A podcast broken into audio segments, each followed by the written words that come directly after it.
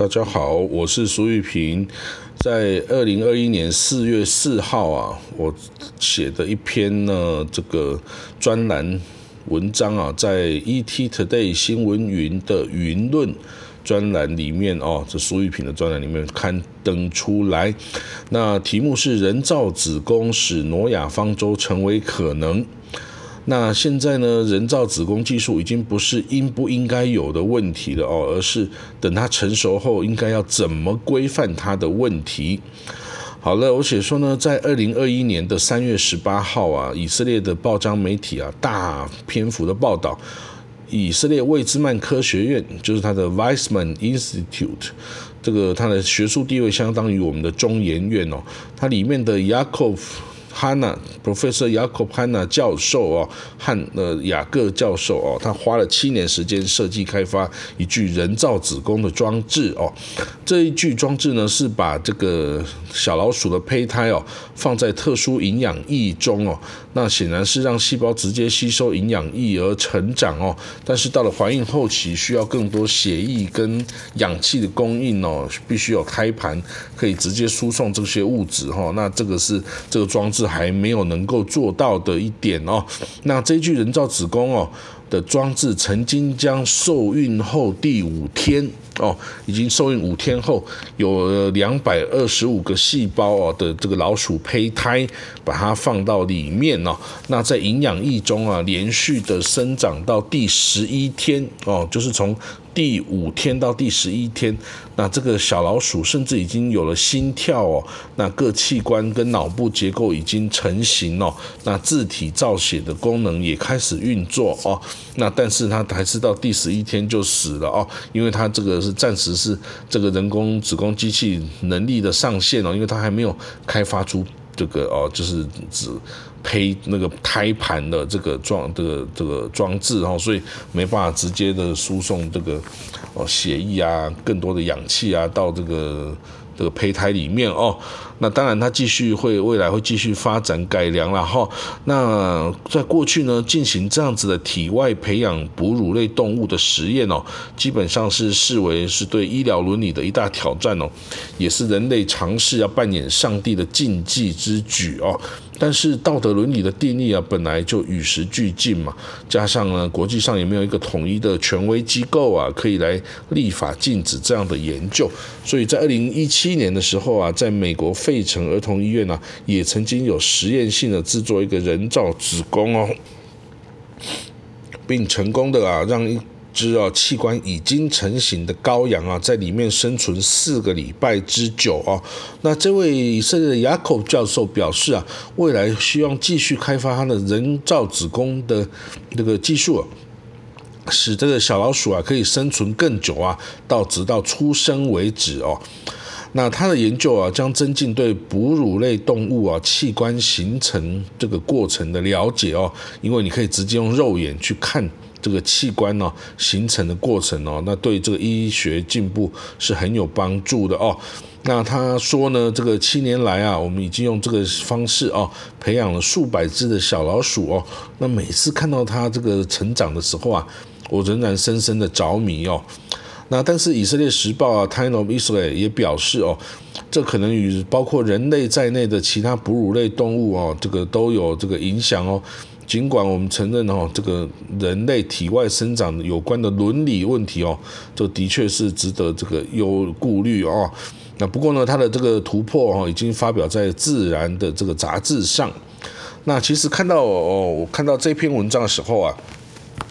其实我的想法就是啊，几乎啊可以肯定，再过不了多久啊，一只完整的小老鼠啊，应该就可以从它的人造子宫机器中诞生哦。那至于说运用到其他哺乳类动物或者是到人类身上哦，应该也不会很久啊。那我们可以用它来做什么事情呢？台湾可以利用这种的人造子宫技术来做什么事情呢？哦，我说呢，这个台湾生物科技发展哦，其实不输国外啊。加上现在台湾晚婚晚育啊、不孕夫妻的增加哦，那这个做试管的案例也非常的多啊。那有代孕、代理孕母需求的夫妇也不在少数哦。那所以呢，争取啊开放代理孕母，我们又担心会有这种剥削贫穷女性的疑虑啊。那即使你说跨国哦，让外国女性来担任代理孕母哦，那虽然他对方可以赚钱呐，这他也是也是绝对是自愿愿意来做这件事。但是呢，道德上啊，仍然是一种富国啊对穷国女性的剥削哦。那如果这样的忧虑，那我们干脆来剥削机器好啦。那使用人造子宫机器来达到代理孕母的目的，不就更好了吗？哦，所以呢，立法规范很重要，在未来立法上啊，完全可以规定啊，基于。医疗的目的哦，才可以协助不孕问题的夫妇哦，或者是同性哦、多元家庭的配偶等等，这种无法用自然的方式来诞育后代啊。但是又有这个情真实的情感需求，要有小朋友的的人群哦，可以使用未来啊可能出现的这个人造子宫的技术哦，那比较没有道德上的争议哦。那至于会不会有这种独裁啊、集权政体啊，拿这个技术来培养克隆人大军啊，哦，这就已经是科幻小说的范畴了哦。那现在人造子宫技术已经不是应不应该有问题，而是等它成熟后要怎么规范它的问题了。人类应该要怎么运用它呢？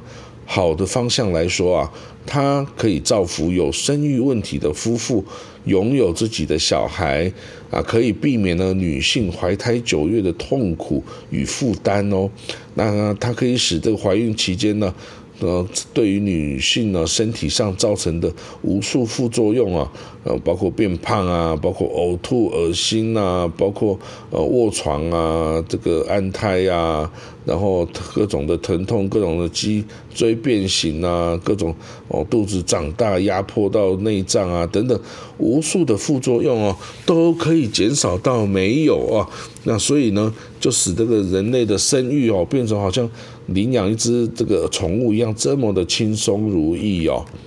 那但是呢，也有可能发生的问题哦，跟疑虑一样很多啊。比如说啊，这个婴儿的生父生母是谁？